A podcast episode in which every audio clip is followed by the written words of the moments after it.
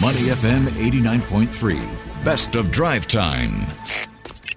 Money FM 89.3. Good evening. It is now time for Sports Minutes. Ziaul Raushan and myself, Elliot Danker, in to talk sports. Today, the focus on local sports, a headline that caught our attention. If you head over to straitstimes.com, I love it.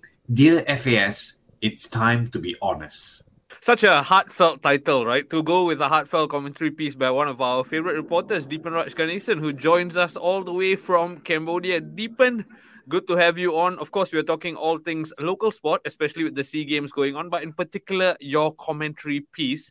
First things first, you recovered from that heartfelt writing? Hi, Raushan. Hi, Elliot. Uh, yeah, first of all, I think uh, it's a long time coming, uh, a piece like this. Uh, it's not something that, that I've written just because our young Lions have once again failed to get out from the group stage. Uh, it, it's more an overall look at you know how Singapore football has been ailing you know over the last decade or so.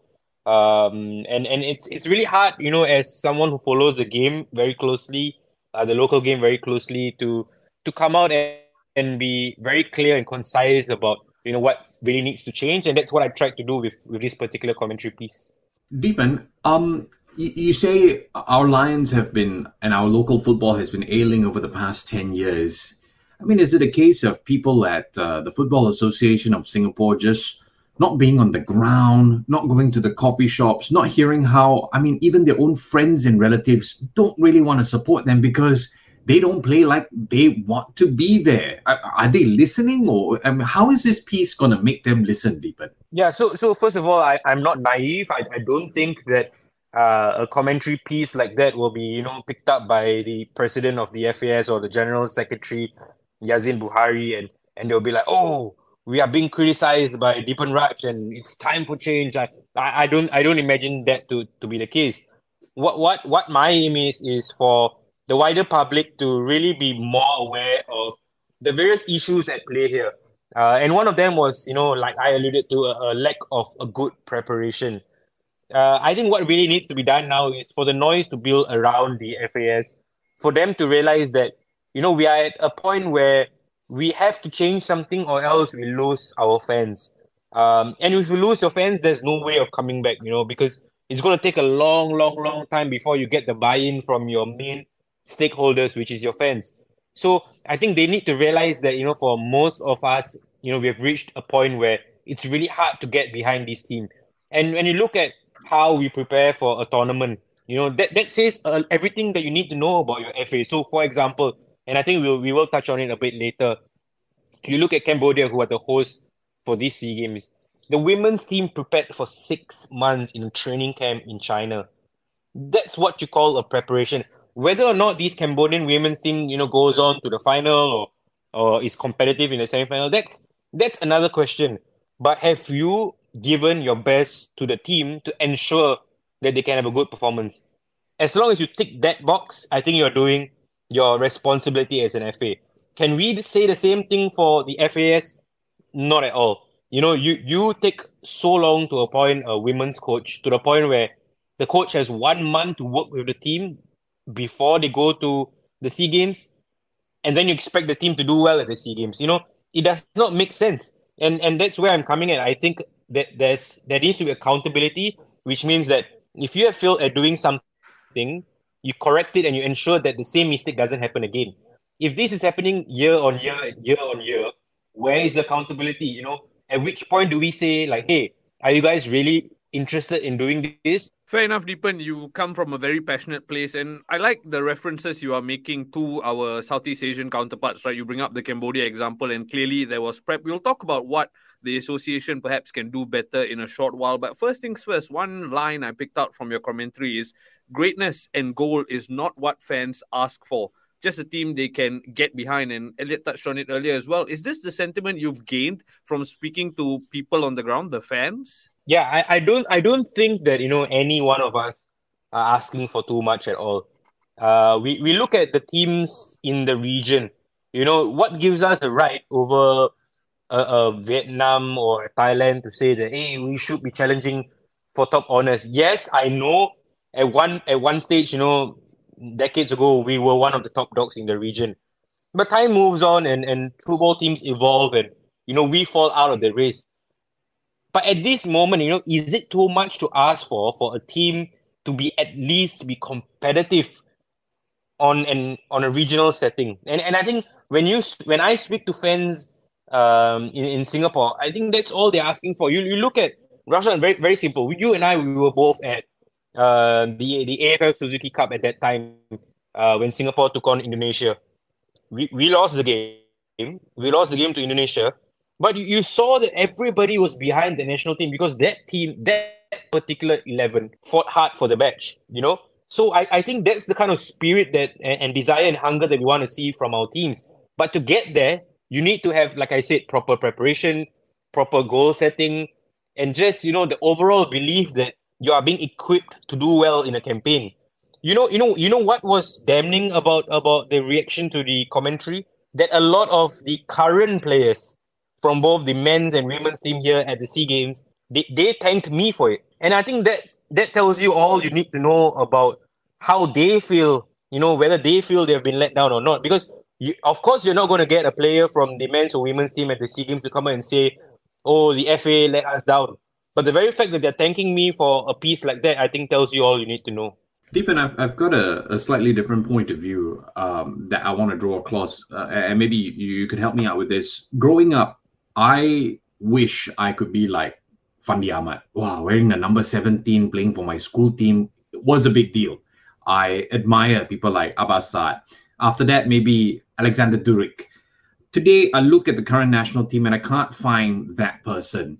But if I look across to Singapore athletes, I see so many who are wowed by the likes of Yip Pin Xiu or even most recently Shanti Pereira, who who has been, you know, blazing the trail uh, since 2015. Kids want to be like these guys, but no kid wants to be like the Singapore football team. What's what's the issue here? Why can't we connect with our players? Elliot, I think I think that's a brilliant point you've raised, and I, I agree with you. I think when you look at other sports, there are all these leading lights that you know you can look at and be inspired by. Uh, and first of all, we, we have to be honest, right? I think Singaporeans, uh, I think just in, in, in nature we are drawn to success. Uh, i think when we look at people who are winning something we are drawn to them. So that that um, automatically rules singapore football footballers out right? Because they are not winning anything at the moment. But beyond that you know from a journalistic perspective i think there's more to it. Are our footballers keen to be in the limelight? Are they you know willing to speak up? Are they willing to share their stories I'm not quite sure. You know, you you, you look at the likes of Shanti and, and Pin Xiu, I mean, since since you mentioned those two, when when you reach out to them for certain things and, and stories or, or or you meet them and you speak to them, they are interested to speak to you. You know, you can see that come across. Whereas for Singaporean footballers, you really question, you know, whether they are they're keen to really tell their stories and inspire the next generation. It, it is not just enough to go on the field and then play your sport. You need to have the bigger picture in mind. Hey, uh, if today I speak to the media and I tell people about my struggles and how I got over them, can I inspire one or two people? Our, our footballers, they're, they're not currently thinking like that. You know, I face a lot of issues in, in sometimes trying to speak to them and, and trying to convince them that, you know, they should do this or they should do that. And, and, and it's hard, you know, and, and if they don't realize it, you can't, as a journalist, force them to see, like, hey, I think you should sh- share your story it's not for me to decide. You have to decide then, and the FA has to step in and say and, and sell them the idea that hey, if you speak up more, you know, more people will know about you, more people will come to watch you. And that's not being done at the moment.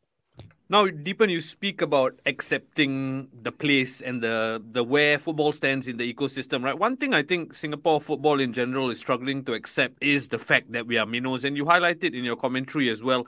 Do you think that is a problem because Singapore, as a nation, is leaps and bounds ahead of our regional rivals in so many other aspects of daily life. But when it comes to football, we almost have a chip on our shoulder thinking, hey, we are mighty Singapore, and therefore we warrant a place alongside Thailand and Vietnam. Is that a mentality shift that needs to happen and a realization that needs to be accepted before we even consider moving forward? Yeah, so I, I think that, you know, it, that's a major point to, to make because, first of all, can you actually progress if you're not accepting where you are at the moment.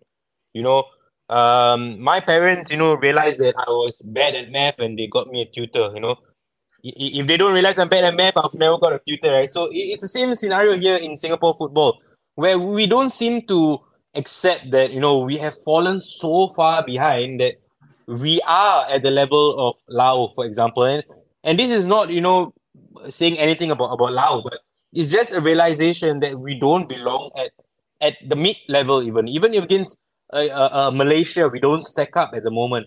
And and for us we need to realize that to move forward. And by realizing that then you realize that okay there are certain things that now we have to do to make the next step.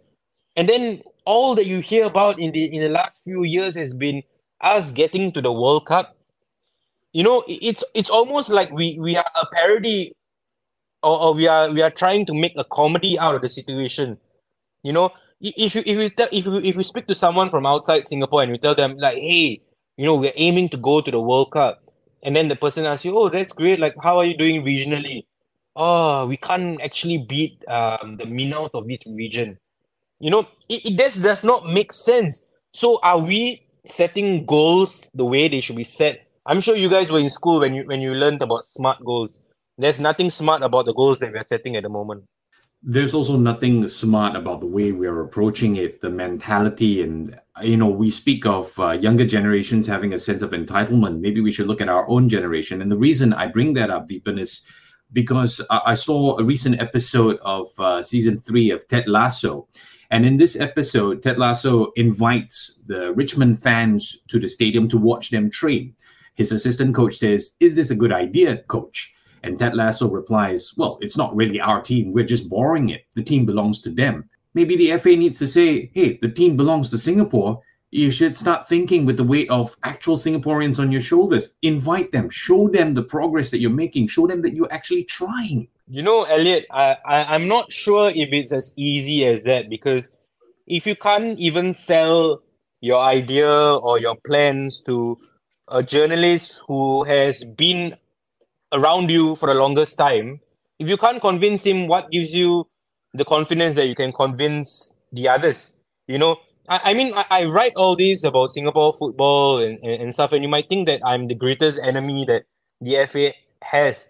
But in actual sense, a lot of these guys who are there, I, I've known them for years. They, they have my number. You know, they, they have they know how to communicate with me. And the fact that I have not been convinced, or I have not even been tried to to, to be convinced by by these guys. So the question really is, you know, do they really care about the direction of Singapore football?